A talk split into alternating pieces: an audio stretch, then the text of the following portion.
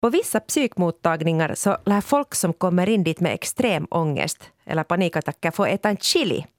För att det har visat sig att den här smärtan kan koppla bort en från det som finns i ens huvud då hela tiden. Visste ni det?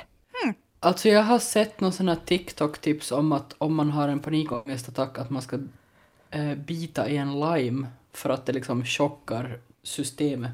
Jag ska testa det här någon gång. Mm.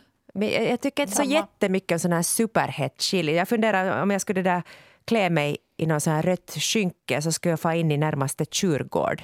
Jag tänkte så här att är det inte så att man har rött skynke framför tjurar och så springer de mot det där skynket och så tänker jag att om jag har röda kläder eller iklätt det där skynket så får jag springa för mitt liv och då kanske jag glömmer bort att jag har ångest. No, det är helt alltså väldigt no, bort, okay. såklart. Tack, det här är sista gången vi talas vid. Ångesten slutar när man dör.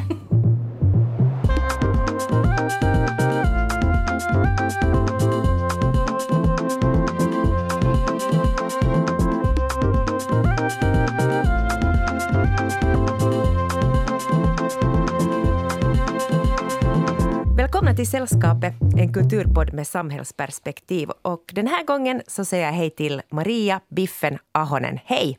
Hej, hej, hej! Hur far det med dig? Helt bra. Jag köpte en ny dammsugare. Jag är så sjukt inte. Jag dammsuger liksom tre gånger per dag nu hela veckan.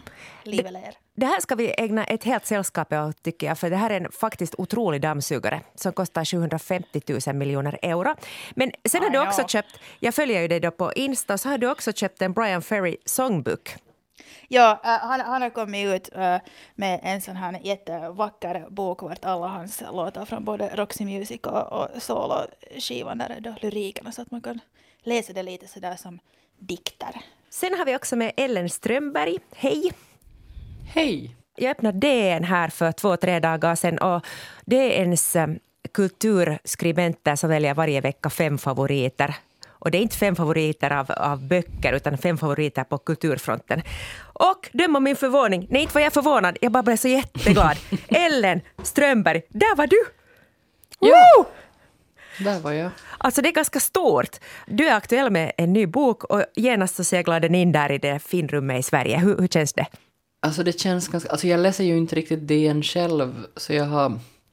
Jag kanske inte... Uh, jag förstår ju att det är stort, men jag kanske som inte riktigt har som, jag kan inte riktigt sätta det i något sammanhang tycker jag. Men, eh, men det känns ju jättebra förstås. Eh, all, nej okej, jag ska inte säga att all uppmärksamhet känns väl alltid bra, för så är det väl inte, men... men all positiv uppmärksamhet, ska vi säga. Nu, nu har jag berättat lite vad ni är aktuella med. Jag är aktuell med min praktikantplats här i sällskapet så länge som den här poddens moder och fader, Kia Svetihinen, på studieledigt. Och jag heter Anne Hietanen också den här veckan. Vad kommer ni att prata om idag om vi börjar med Biffen? Eh, jag har kollat på nya Netflix-serien Clark som handlar om Clark Olofsson, Sveriges äh, första kändisgangster. Mm. Intressant, alltså verkligen. Och eh, jag kommer att prata om den konservativa kvinnan och att det verkar, åtminstone den här våren, som att det är helt ute att vara feminist. Att det till och med kan vara lite pinsamt enligt vissa. Ellen, vad är ditt tema idag? Jag, ju, jag ska faktiskt prata om något så roligt som abort. Aborträtten är ju lite att naggas på nu igen i vissa länder. Så därför har jag sammanställt en lista på populärkulturella aborter. Mycket bra. Mycket bra. Det ändå, jag tror att vi sparar det till sist och så börjar vi rakt på, på Clark. Jag har alltså kollat på, på den här nya Netflix-serien Clark. Och, och det hör ni, det är riktigt godis för själen på, på många nivåer. Eh, och Clark handlar alltså om Sveriges första kändisgangster, Clark Olofsson. Och det är han som har myntat Stockholmssyndromet. Det har varit med i ett bankrån och alla kunderna som var inne i banken som gisslan de vägrar vittna mot Clark och K. Stockholmssyndromet, eller Norrmalmstorgssyndromet, är ett psykologiskt tillstånd där kidnappningsoffer eller personer som är hållna fångar mot sin vilja utvecklar en relation till kidnapparen och tar parti för förövaren mot polisen. Typ om jag ska hålla er som gisslan i studion under pistolhot. Mm. Och sen när polisen kommer så ska ni bara vara att nej, vi är så glada, vi har lyssnat på Roxette i 36 timmar, we love it! Vi ska flytta till Borgå med biffen och Det där är exakt hur det ska vara. I know. Så ska ni ha Stockholmssyndromet. Och ibland så tror jag att alla mina ex har haft Stockholmssyndrom. Och sen bara en dag så fattar de att Fifaa, vilken, vilken kärring, vad håller jag på med, hon är äcklig. Uh, men ja, så, så kan det gå. Uh, syndromet är uppkallat efter det kända Norrmalmstorg-dramat efter ett rånförsök mot Kreditbanken på Norrmalmstorg i Stockholm 1973 utfört av Janne Olsson som tog gisslan och så krävde han att hans kompis Clark Olofsson som då satt i fängelse skulle friges och hämtas till platsen. Och polisen hade då instruerat Clark att han skulle prata Janne till rätta, få ut gisslan, men så istället surprise, surprise, så lierade de sig, de här gamla kompisarna. Och ett sex dagar långt gisslandrama följde. Och det är det första i Sverige att sändas på live-tv. Och, och sen att den här gisslan tog Clarks och Jannes sida så alla var helt på att va, hur kan sånt här hända? Uh, och, och varför gisslan hade en så positiv inställning mot Clark och kände sig trygg i hans sällskap, det vet man inte helt. Men det har spekulerats att det kanske inte berodde helt på att han var så charmig utan också på att poliserna var skit. De brydde sig inte om gisslans säkerhet. Så därför tog gisslan istället då skurkarnas sida. Gisslan Kristin Enmark intervjuades i radio. Sa bland annat att jag är inte minst rädd för Clark och den här andra killen, jag är rädd för polisen. Och inför premiären av den här Netflix-serien Clark så sattes en staty föreställande Clark Olofsson uppe på Norrmalmstorg. Och den hade inskriptionen tillägnad mig själv, CO, för heroiska insatser på Kreditbanken i augusti 1973. Men tillbaka till Clark, Netflix-serien. Jag kommer inte att spoila något om serien, så alla kan vara lugna. Jag tror att alla vill se den här serien.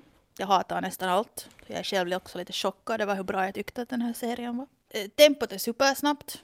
Det är riktigt sådär audiovisuellt fyrverkeri.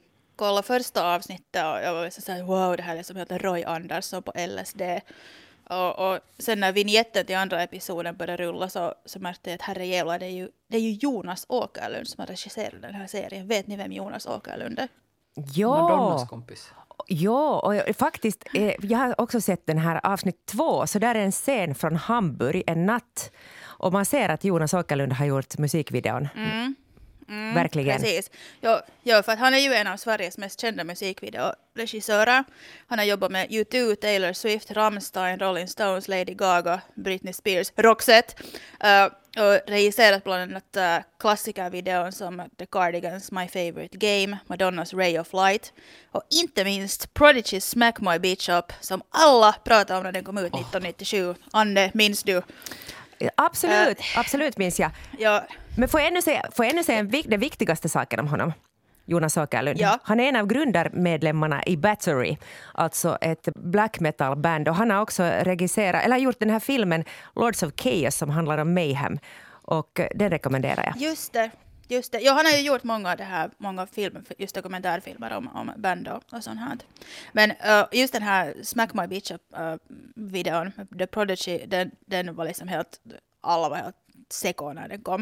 Uh, den är liksom inspelad som point of view, så att du ser huvudpersonen och du ser det som huvudpersonen i videon ser. Och det börjar med att hen drar massa kokain och dricker shottar och tafsar och antastar på brudar och söndrar DJ-däck på nattklubben och spyr och har sig och hamnar i slagsmål och går på strippklubb och allt möjligt rojsigt. Och sen i slutet så tittar hen i en spegel och man inser att det är de facto en späd ung kvinna som har härjat i den här videon och inte en alfahane som man hela tiden har trott. Och den här videon visades på MTV bara på natten för att folk var så chockade. De var så att hur kan en kvinna göra sådant här? Det är ju helt hemskt.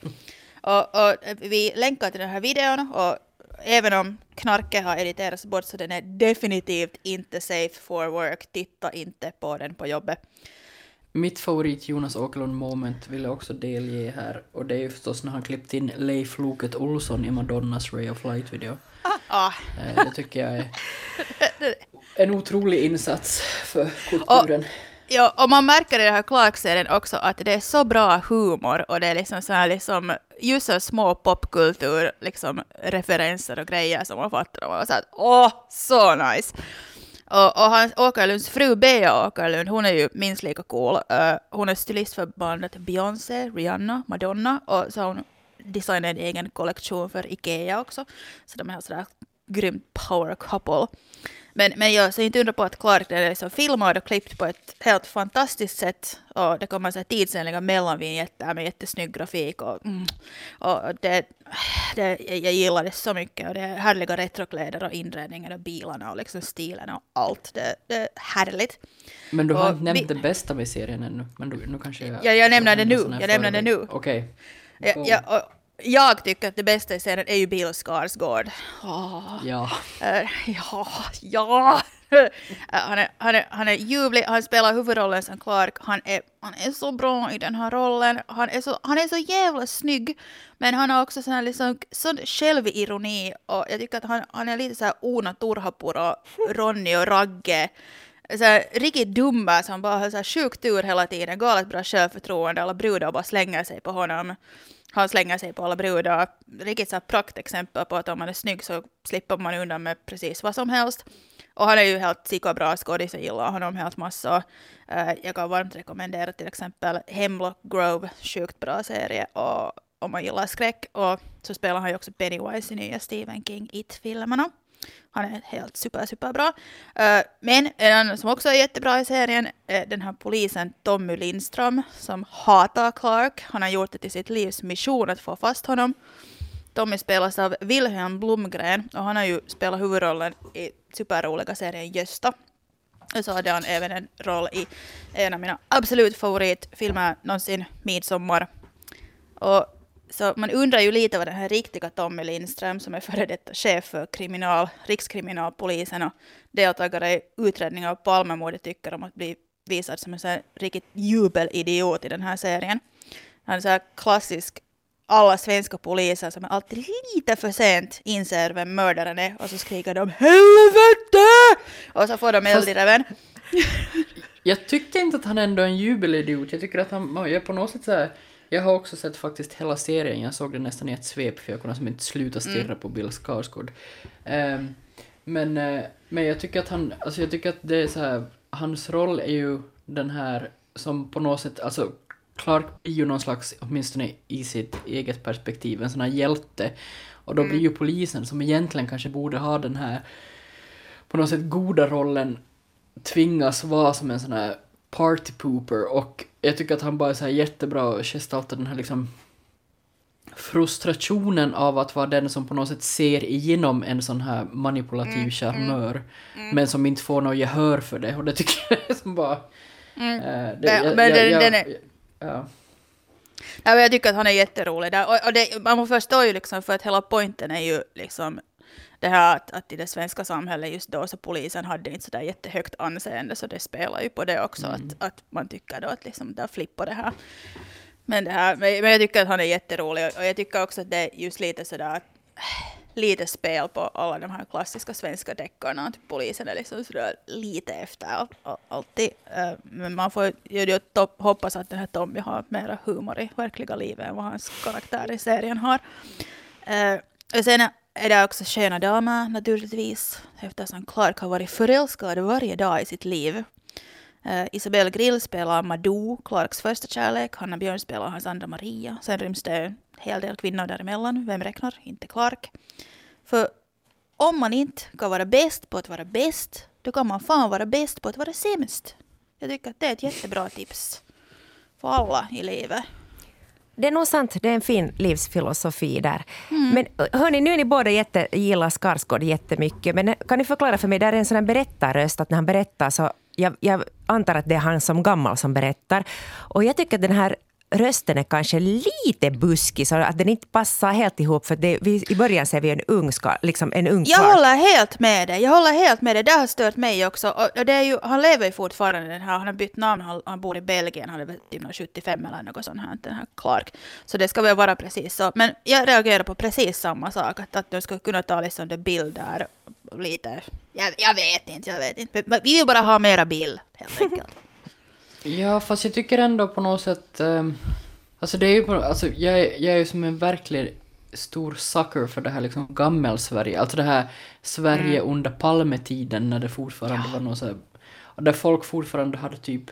Alltså hade dialekter och jag tror det är därför man kanske hör det som buskis och för att det är ju en ganska så här grov Göteborgsdialekt. Och eh, jag tänker att det, det är bara att man tänker på typ så här Weiron i ottan och såna här gamla karaktärer som gör att man på något sätt... Eller så tänk, har jag förklarat det för mig själv, för jag har också reagerat på det. Men jag tänker att det kanske bara... det kanske bara är så där man pratar om man är född i en viss samhällsklass i, i Göteborg på 40-talet, eller när han nu är född. 50-talet. Mm. Ja, 40-talet, ja. Har ni kollat något uh, feedbacken? Vad den har fått för feedback? Den är en ganska ny serie. Jag brukar liksom generellt inte bry mig om någon feedback. Men jag ska, alls. jag ska Aldrig. berätta, för jag har kollat. Som ni vet så läser jag Dagens Nyheter. Det är den enda tidningen jag har läst den här veckan tydligen. Men Johan Kroneman skriver ganska sådär otroligt hårt om serien. Han är arg för att alla hyllar den. Och så tycker han att, att den helt enkelt är liksom smaklöst. Att han, han är mest arg på den här festen man ordnar på Berns, då Netflix. Då ställde upp den här statyn som du berättade om, Biffen. Och så skriver han, han säger så här att, att borde man ha bjudit också de som, liksom hans offer, att där är ju ett polismord, att borde hans barnbarn ha fått komma med dit och mingla. Alla kändisar som gör sådana här cameos i den här serien, så borde de där vara och mingla med det där den mördade Ragnar Sandals barnbarn och så vidare. Men nu är det ju inte Clark som, som mördade, utan det var hans kompis. Så Det, var, det är sant. Det är sant. Men han bara vill ta upp det här att han är ju faktiskt ett kriminellt arshåll. No, så skriver han inte. Så skriver man inte i DN förstår jag. Men, men att han tycker att, det, att man borde ha byggt ut den där bilden och problematiserat den. Att, att inte bara hylla honom. För att han var ju inte en på det sättet fin och snäll man. Nej, men jag tycker inte att den helt... Eller jag kan se att man ser det som en, som en, bara som en solklar hyllning, men jag tycker nog ändå att man på något sätt, just för att den är så överdriven och att den är så kitschig på något sätt, så att man liksom... Man förstår att det här är...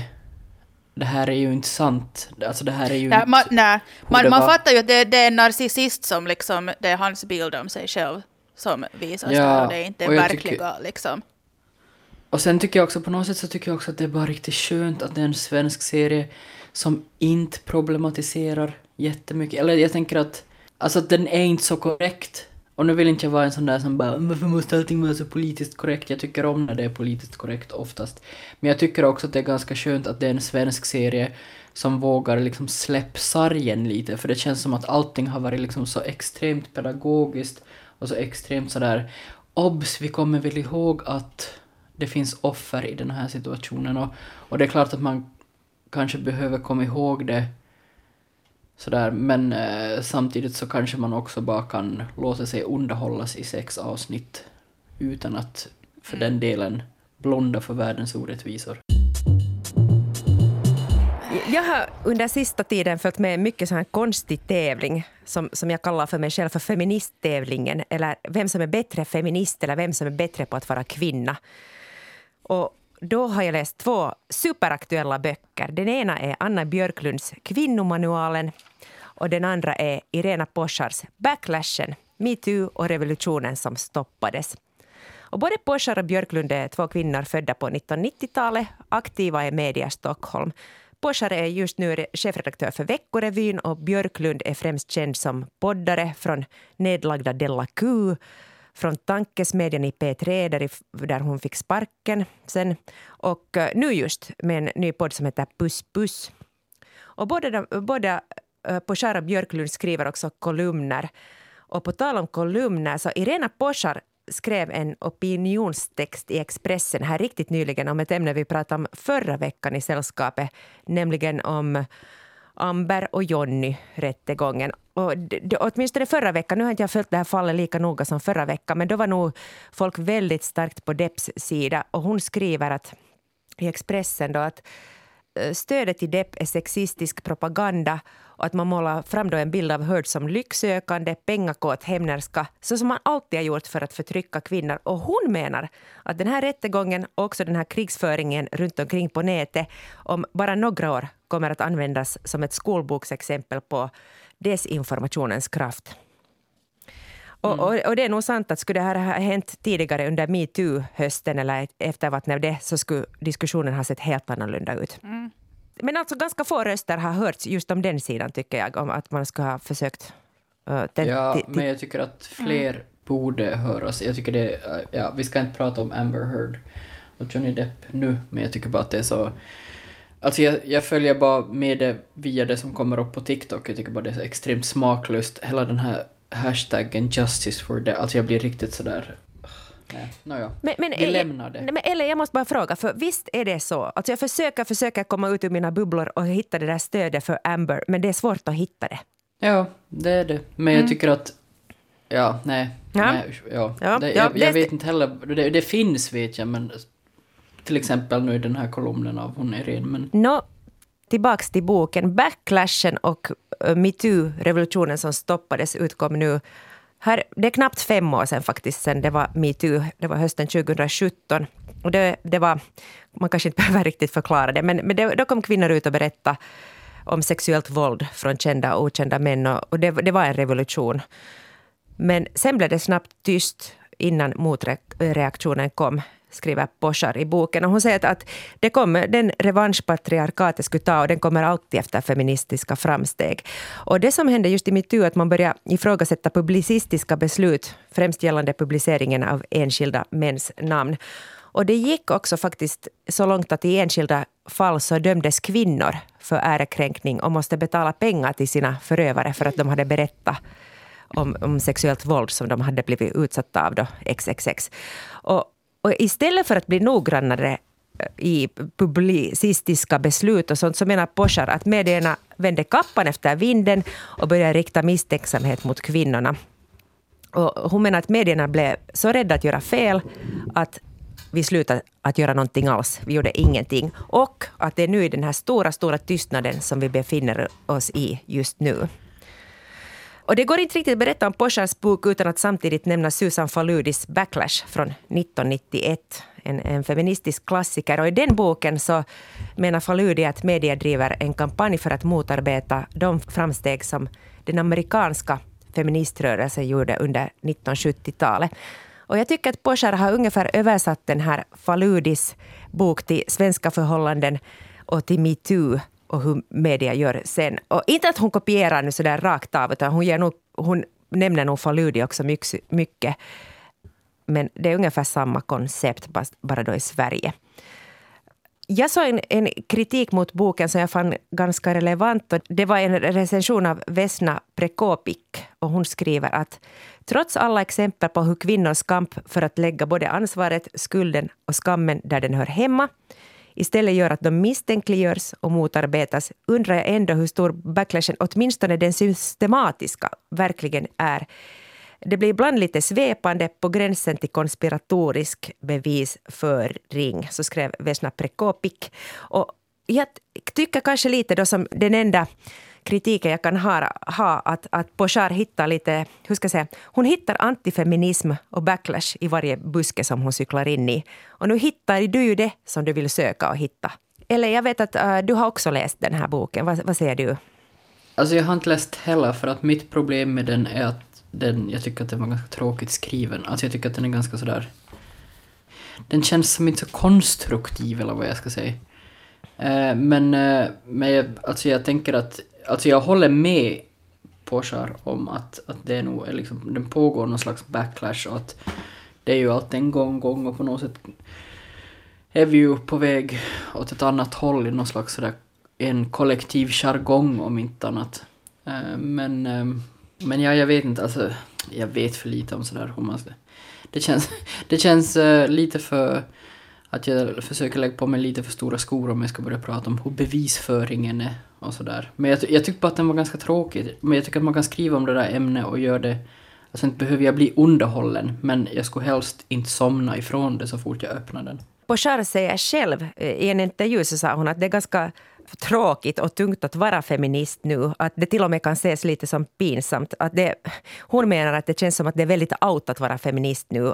Och, och det, kanske ligger något i det nu, för att det finns så otroligt starka trender i det här att vara mm, hur ska vi säga, husfru, hemmafru, threadwife. Ja, men också en här jättestark nihilistisk trend där man bara är sådär hahaha. Det, alltså just att man inte ska så här bry sig för mycket om någonting för att då är man Linnea Claesson. Jo, att det är lite pinsamt, att man ska lite lugna sig och skärpa sig. Att, att, lite en sån känsla kanske.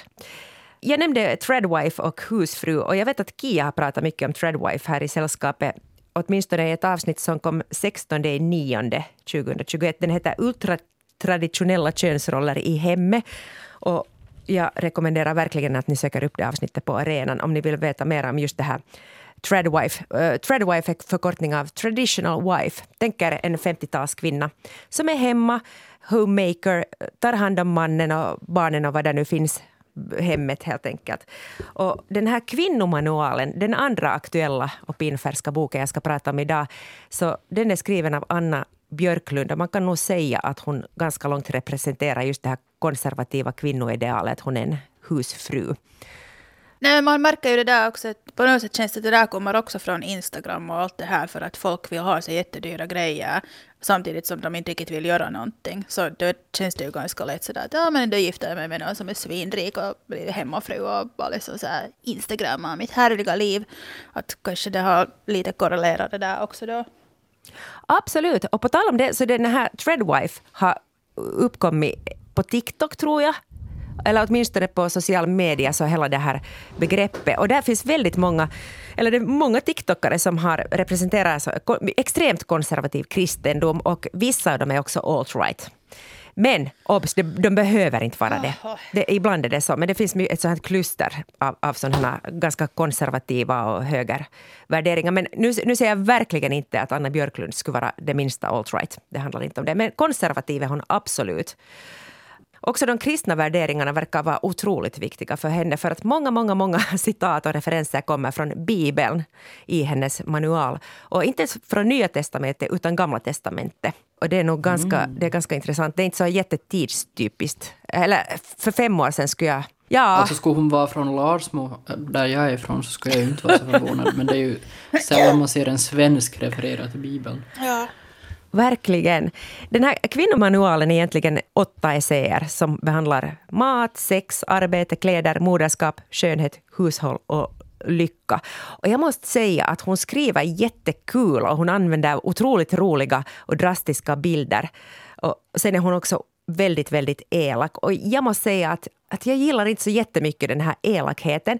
Men det är lite roligt och, och modigt att hon vågar säga saker som hon tycker i synnerhet i Sverige som jag upplever har, har varit ganska sådär lättkränkt, åtminstone tidigare. Men på, på vilket sätt är hon elak? Liksom? Hon säger saker som ens eh, mest elaka och mest berusade kompis säger i smyg på vässan på en fest.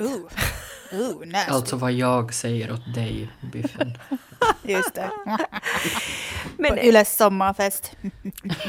Men alltså det är lite sådana misogyna saker som man måste vara snygg, man måste vara smal, kvinnan ska föda barn. Det låter ju riktigt, riktigt äckligt. Mm. Om jag nu tolkar saker rätt så får man gärna vara som Anna Björklund, att då, då är man en bra kvinna.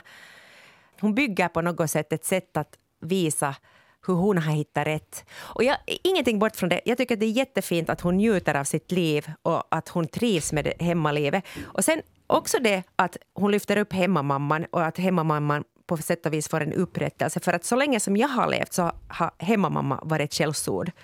Och om någon kvinna har sagt att jag vill stanna hemma så, så har man tänkt att hon är nu så förtryckt att hon vet ingenting. Men jag tror att hon faktiskt nu själv vill vara hemmamamma. Att det har hon övertygat mig om bra i den här manualen. Det som man kanske kunde poängtera lite oftare är att hon är extremt privilegierad. Hon kommer från bra förhållanden och, och sen hon har den här möjligheten att ganska få har möjlighet att stanna hemma. Att då måste du hitta en man som har råd att försörja dig. Och sen så, så tänker jag också hela tiden att din man måste nästan vara feminist för att det här ska gå. Mm. Fast du inte själv är då, fast du själv då är konservativ threadwife så måste du vara ihop med en feminist för annars blir du nog snabbt en så här köttstekande sexslav där hemma. Ja men det, jag tänker bara att det är få som har råd att leva ett sånt liv. Det är ju det, det är ju det. Och det blir på något sätt jättefel om hon, när hon inte riktigt ser det själv. Jag tänker bara sådär att jag, jag tänker att när jag stannar hemma, jag gifter mig med någon gubbe. Nå, vad ska jag göra sen när han hittar en ny kvinna? Och jag har varit där, där hemma och pottrat och haft mig och jag har inte tjänat pengar, jag har ingen karriär, jag får inga pensionspengar när jag blir gammal. Alltså det är liksom en väldigt sådär utsatt situation. Och det här mm. nämner hon inte alls överhuvudtaget. Jag kan ju på sätt och vis liksom hålla med, eller jag är ju ganska konservativ i vissa grejer också. Inte PGA Bibeln, men PGA, jag vet inte, för att jag är en konservativ gubbe inombords. Och jag, och jag tänker liksom, på något sätt så tycker jag ju att det kanske är en hälsosammare trend det här att man liksom på något sätt sänker eh, hastigheten och just det här liksom att, att idealet är inte att så här jobba ihjäl sig och dö i en hjärtattack vid 45 års ålder vid sitt skrivbord. Eller liksom sådär att, att kunna föda tre barn samtidigt som man inte är så här föräldraledig alls utan bara så här jobbar och är så här girlboss hela tiden och hashtag bla bla bla bla. Uh, jag, jag tänker att så här, människor generellt oavsett kön mår väl kanske bättre av att typ ta det lite lugnare, baka ett bröd, ta hand om sitt hem, mm. umgås med sin familj. Alltså jag tänker att det är ju som det är väl så här värderingar som jag på sätt och vis kan liksom hålla med om. Men just att det liksom det är väl just det här att jag inte riktigt köper att det är bara som kvinnor som ska göra det. Eller att alltså, jag tycker att problemen ligger på som en högre nivå. Alltså jag tycker bara som att samhället överhuvudtaget borde liksom vrida ner hastigheten. Jag menar, vi har fått så många liksom tekniska landvinningar de här senaste hundra åren så det är helt galet att vi fortfarande håller fast vid åtta timmars arbetsdag till exempel eller så. Jag förstår jätteväl den här längtan till någon slags lite mer sådär att leva i en annan rytm och en annan lunk men jag tycker inte att det liksom det ska ju som inte ske på bekostnad av av eh, de feministiska landvinningarna som vi också har gjort de senaste hundra åren. Exakt. På tal om det, uh, jag har faktiskt, du, du sa att du har lite konservativa värderingar också. Jag tror att, att vi kanske alla har det. Jag tänkte göra faktiskt ett test på oss. Att är vi okay. threadwives eller oj, oj. är vi fria? Jag kan säga att jag bakar ny, jag, jag har ett nybakt bröd till frukost som jag har bakat. Så att jag, jag är, är härligt. threadwife. Mm. Jag, jag, jag, alltså jag kommer också kolla om ni är fria feminister. De här, det här ställs lite som en motsats till, till Threadwife. Men vi tar ett test här nu. Ni ska bara säga ja eller nej. Det här kan ni göra alla hemma också. Håller ni på med handarbetet? Stickar ni? Ja. Det, ja, det känns lite riktat det här, Anne. I sitt nu. Tänker ni på råvaror och deras ursprung? Ja. Ja. Är ni omhändertagande? Eh, Mot katter, ja. Människor, inte så mycket. Lite samma. Jag skriver ja på er båda. Mitt hem är min borg. Trivs ni hemma? Oh, ja. Ja, ja, ja, ja, Vi sa ju redan att hon vill vara hemma ensam i 30 år. uh, ja, jag trivs oftast hemma. Okej, okay. ja på allt. Sen tar jag en annan vinkel då. Mm. Jag kan säga att ni är threadwives, alltså 100 procent. Men så jag frågar också mm. att kanske en annan lista här då. Tog ni en härlig tatuering med personlig betydelse när ni var 17? Såklart. Ja, ja. Både ja. Tycker ni att vapen borde vara illegala men aborter legala? Eh, alltså, jag tycker att, att båda ska vara, båda ska vara lagliga. No, abort här är jo. det... Ja. Men, men jag tycker inte att man ska få ha vapen om inte man typ jagar eller typ, jag vet inte. Jag sätter ja till er båda. Ni tycker båda att aborter borde vara legala?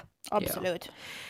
Säger ni att ni är bisexuella men så har ni nästan ändå enbart bara varit ihop med män? Eller han... alltså det här känns alldeles för riktigt Annie. Jag tycker inte alls om Va? det här. Jag är helt oskyldig. Jag har inte gjort något. Det här, det, aj, aj. Det här är vetenskapligt. Nej, nej, nej det, jag, jag, jag är nog helt liksom straight and proud. Sorry nu bara. Jag sätter nu ändå ja dit. Hur är det med dig, Ellen? Jag får nog säga ja då. Sista frågan. Har ni åtminstone en katt, helst fem? Såklart. Det här är inte ett riktigt ja. testande. Det, det här är bara ett sätt för att förödmjuka mig och Biffen alltså, i radio. Nej, jag lovar, det här är ett riktigt test. Nej, alltså det här betyder att ni är både fria feminister och threadwives. Nej, men det är väl, det är väl helt okej kombination. Eh, inte var det helt vetenskapligt det här testet, men nog ganska. Nu ska jag nu berätta som så att varför har jag då tagit upp de här böckerna samtidigt? Att går de att jämföra? Det är, två unga kvinnor har skrivit böcker som har kommit ut ungefär samtidigt och det går nu absolut inte att jämföra dem. Det var mycket dålig idé. Och, och jag, jag, jag, måste, jag måste faktiskt säga att på Chars uppdrag, alltså hon försöker verkligen göra något jättefint och, och bra. Men hon gör det lite som du sa, eller det är lite tråkigt och lite... Det är inte så catchigt och hon blir faktiskt till den där besserwissern i klassen som, Uh, som... Alltså man vill nog lyssna och tycka att jo, det stämmer, men det blir liksom lite tråkigt. Och sen Anna Björklund så tycker jag igen att hennes agenda är inte, den är, jag gillar den inte alls. Alltså det verkar som att hon mest vill visa upp sig och sitt liv. Hon säger att det här manualen att det är självironiskt. Men det är, nog, det är lite som ett manual nu. Att så här ska du leva så blir du lika lyckad som jag. Men sen så, hon gör det på ett så kul sätt att man ändå tycker om henne. Eller inte om henne, men man på något sätt jag vet inte. Alltså jag är lite fascinerad av det, att hur vi går hårt åt Poschar eller kritikerna i Sverige och sen så Anna Björklund så bara jo, jo, att ingen, man orkar inte säga till henne. Jag vet inte riktigt att jag har sett hemskt lite kritik emot henne. Det kommer nog säkert nu igen. Men, men folk har sagt ja, Men det ja. är väl ett bevis på patriarkatet om något. Liksom att, för jag menar, vilken man vill inte ha en kvinna där hemma som en köttstekande sexslav eller vad var det du sa? Ja, exakt. Och sen, sen så tänker jag också sådär att man kanske inte... Att media är också lite känslig ibland och man vill inte nu vara den där ocoola som säger att stopp, stopp, att det här är liksom konservativt och vi går tillbaka och det här förringar allt vad feminismen har gjort för oss. Att man, man orkar inte vara den där som går med pekpinnen, att man låter nu Anna hålla på och mobba där i klassen lite en stund. Det var det, det var jag skulle vilja berätta för er, att jag lärde mig en, en sak i den här boken. Vi behöver inte kommentera det, jag vill bara berätta det här för er. Att Anna Björklund hade tre barn och det senaste barnet har hon döpt till Moses. Moses. Men sidan har inte Gwyneth Paltrow och, och, och han Chris Martin också en unge som heter Moses. Så. Men jag tycker det är en helt annan klang på engelska. Moses. På tal om backlash kan vi väl säga. Mm. Eh, Så är ju rätten till abort en fråga som är på tapeten nu igen. Eftersom det i USA har läckt dokument, eh, läckt inom citationstecken, det finns väl lite olika teorier om det, som visar att högsta domstolen där eh, funderar på att riva upp någon slags dom från 70-talet som då i, i praktiken skulle avskaffa den här grundlagsstiftande eh, rättigheten till fri abort i USA. Och att det då istället skulle vara liksom att det skulle ge delstaterna större eh, makt över de får själv välja vad heter det, hur de lagstiftar kring abort. Och till exempel förra året så beslöt delstaten Texas, som vi alla känner till, eh, eh de förbjuder redan eh, att de, de, där får man inte göra abort efter att man har kunnat hitta ett hjärtslag hos fostret. Och problemet med det är ju att, att ett, något som i alla fall liknar ett hjärtslag kan man eh, detektera, eller vad det heter då, redan i vecka sex, alltså i en vecka där ganska många kvinnor kanske inte ens vet om att de är gravida ännu. Så i praktiken så, så omöjliggör det abort eh, ganska mycket där. Och avskaffa Högsta domstolen skyddet i grundlagen eh, kring aborträtt så lär ju som fler delstater då följa i Texas fotspår. Eller lagstifta ännu hårdare. Ab fri abort är ju inte någonting som är liksom... Så nu kommer jag en snabb, men i, i världen så är det, det är ganska få kvinnor som har tillgång till fri abort. Man räknar med att ungefär 15 procent av alla världens kvinnor har rätt till fri och säker abort, ska vi säga. Eh, och man säger också att hälften av alla aborter som, eh, som sker i världen så är så kallade osäkra aborter, alltså sånt som antagligen lekmän gör eller som kvinnor sinsemellan gör för att de inte har något annat, något annat eh, val.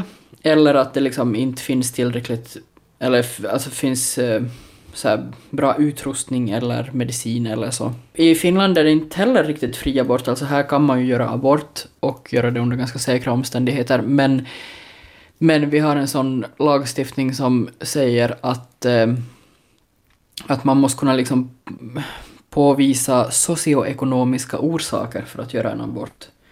Eh, ganska många länder har ju sådär att man får göra abort om det är skäl för, alltså att, att det är fara för kvinnans liv eller sådär, men man behöver inte kunna bevisa på livsfara här, men man behöver kunna redovisa för åtminstone två läkare, eller åtminstone för två läkare, att man liksom inte klarar av av ekonomiska eller andra skäl att ta hand om ett barn sådär, att, att det liksom inte att inte är liksom läge helt enkelt. Och det här är väl, som jag har förstått det, så är det ju som inte svårt. Det- Alltså det är väl ganska sällan man blir nekad en abort i Finland i praktiken. Så att jag vill inte heller liksom skrämma upp någon nu som kanske är i någon svår situation. Men att det är ändå kanske en onödig byråkrati, kan man tycka. Kan man tycka, men det får man ju tycka vad man vill om. Ja, och två läkare. Det, det visste inte jag. Ja, Hmm. nej tydligen. Okej, inte visste jag heller. Och sen så hoppas Eh. jag att det räknar, räcker med psykiskt, att man psykiskt helt enkelt inte vill eller klarar av eller har lust. Jo, jo, jo, alltså det kan också vara till exempel, alltså just att du som, att ditt, din livssituation inte som tillåter riktigt eh, det. Så eller att du är, du är jätteung, alltså är du under 17 så behöver du inte någon annan förklaring än det, till exempel. Eller 17 eller yngre ska jag säga.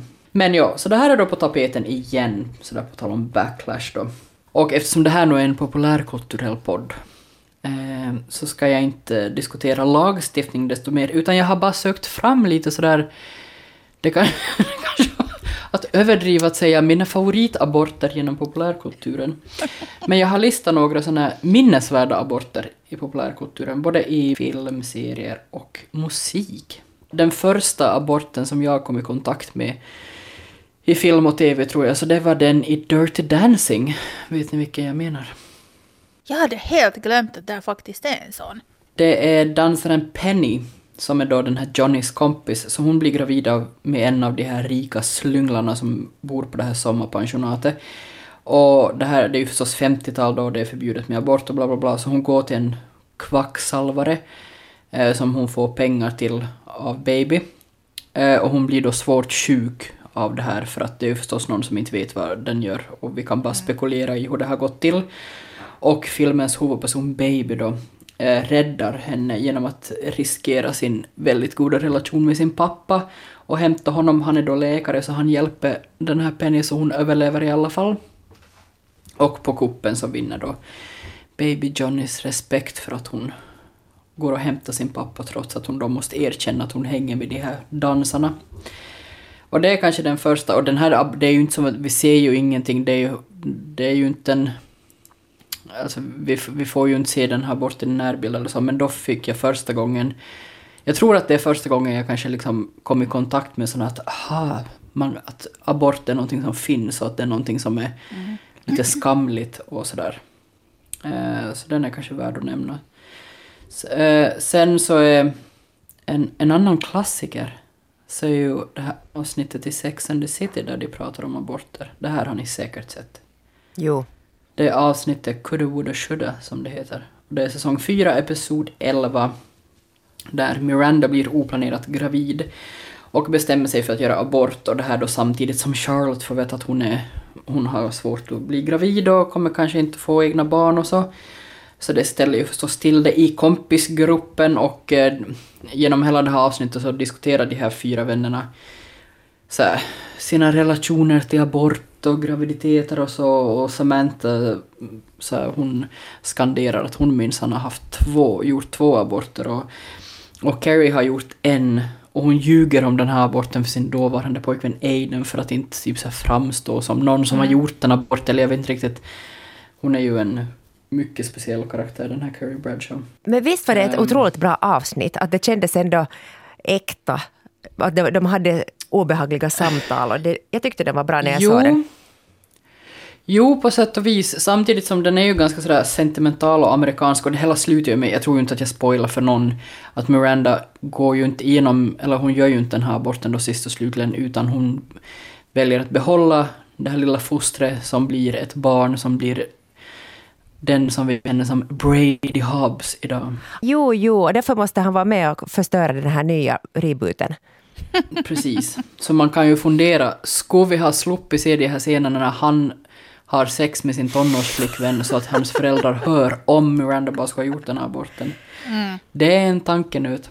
Sen så såg jag faktiskt... Eh, jag såg en, eh, en ganska ny film här. Eh, den kom för ett par år sedan som heter Unpregnant. Och den finns på HBO eh, att se om man vill.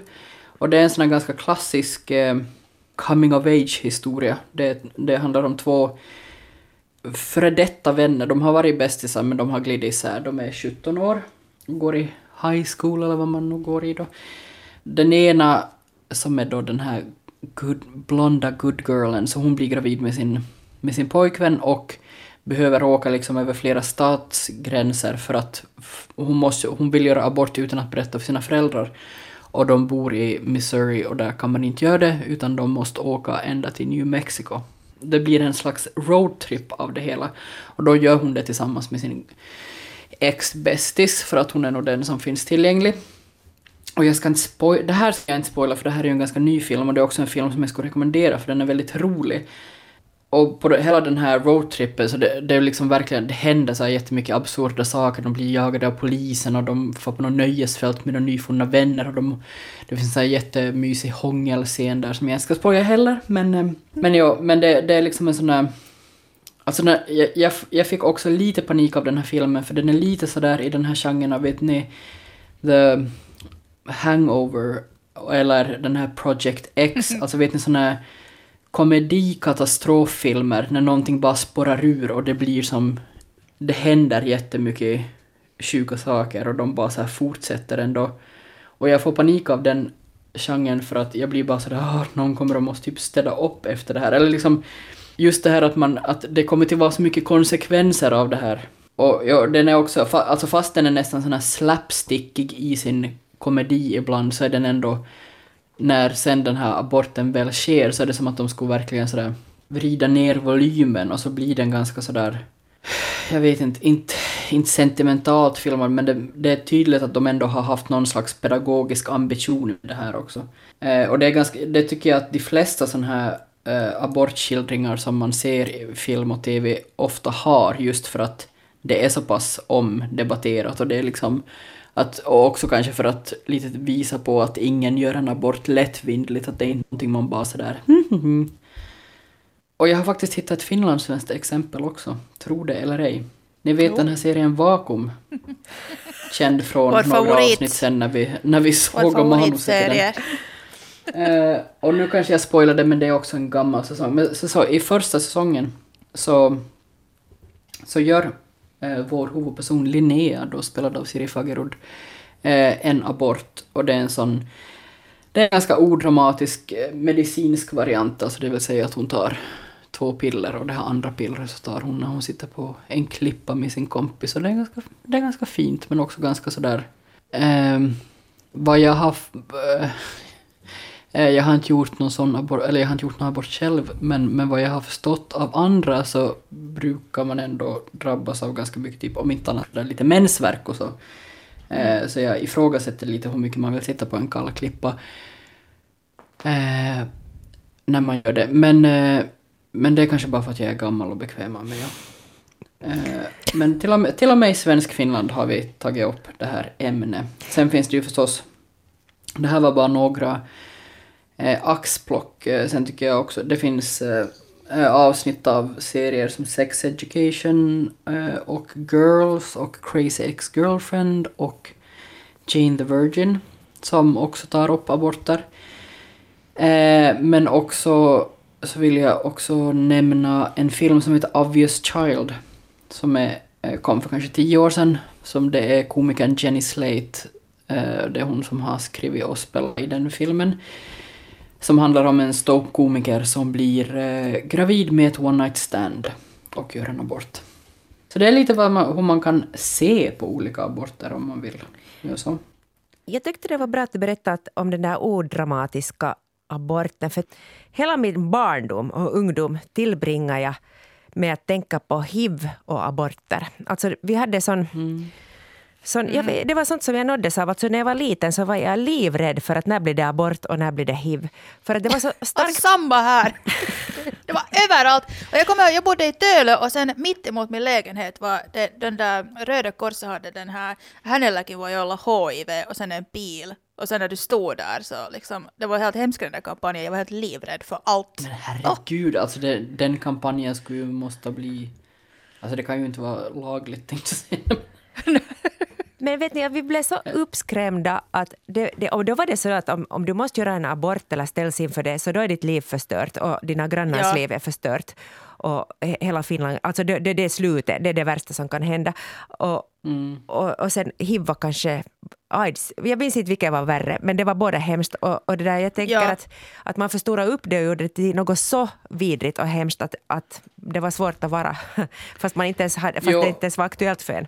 En abort behöver ju inte vara ett någonting som på något sätt präglar ditt liv resten av livet. Alltså så här, nej det är kanske ganska bra att ha ett ganska sådär, vad ska jag säga, nyktert finlandssvenskt perspektiv och tillsammans med de här lite mer sentimentala amerikanska perspektiven där det ändå är sådär, det är helt okej om du vill göra en abort men du kommer inte att gå oärrad genom livet av det typ.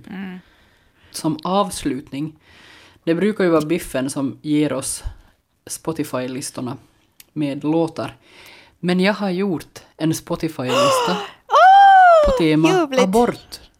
Och jag hade Yes. tänkt döpa den till Music to kill your fetus to, men jag gjorde inte, utan den heter Abort i musik och den kommer jag förstås att länka i, i avsnittsbeskrivningen. Men vet ni att det finns jättemycket låtar som tangerar aborter på olika sätt och jag kan säga att jag har varit väldigt, väldigt restriktiv när jag har valt låtar till den här listan för att det finns... Jag har, jag har bland annat valt bort säkert 40 000 hiphop-låtar som handlar om där en man rappar om att de tackar sin mamma för att de inte aborterar bort dem, vilket jag tycker är helt... Det är bara ett så sjukt perspektiv. Ja. Ehm, och sen så har jag också Men- tagit bort eh, all kristen rock som handlar om hur abort är mord. Eh, inte så mycket för att jag är av en annan åsikt utan för att de var så jävla skit alla de här låtarna. Men eh, Härligt. den finns alltså på Spotify så där kan man lyssna på allt. Förstås har ju Sinead O'Connor med en låt också. Irlands ärkehelgon. Måste ju få säga vad hon tycker om saken också. Jag har inte så mycket mer att säga. Jag ville bara egentligen lyfta fram ämnet genom populärkultur. Kanske man kan få ett annat perspektiv än det man redan har. Om man tar del av någonting av det här. Ja, hörde, alltså, ja, ska vi sluta med aborten? Vart fortsätter man efter det? Jag, vet- jag vet inte. Jag ska gå och göra någon sån här tradwife-syssla. Dammsuga eller någonting. Åh, jag vill Jag också. ska också dammsuga. Jag, jag dammsuger nog redan en gång idag, men jag dammsuger en gång till. Jag tänker också dammsuga, men jag kommer vara fast här på Yle jättelänge så ska jag nu börja dammsuga här i studion. Varför inte vet ni? Det, är- ibland är det det man måste göra för att rena sig själv. Hej, tack till Biffen och Ellen för sällskapet. Det var underbart. Tack Och- och- och- dig. tack. Tack. Och tack till alla som lyssnar. Hör gärna av er med feedback, helst vänlig sådan, till sällskapet yle.fi. Hörs snart igen. Hej då! Hej då! Hej hej!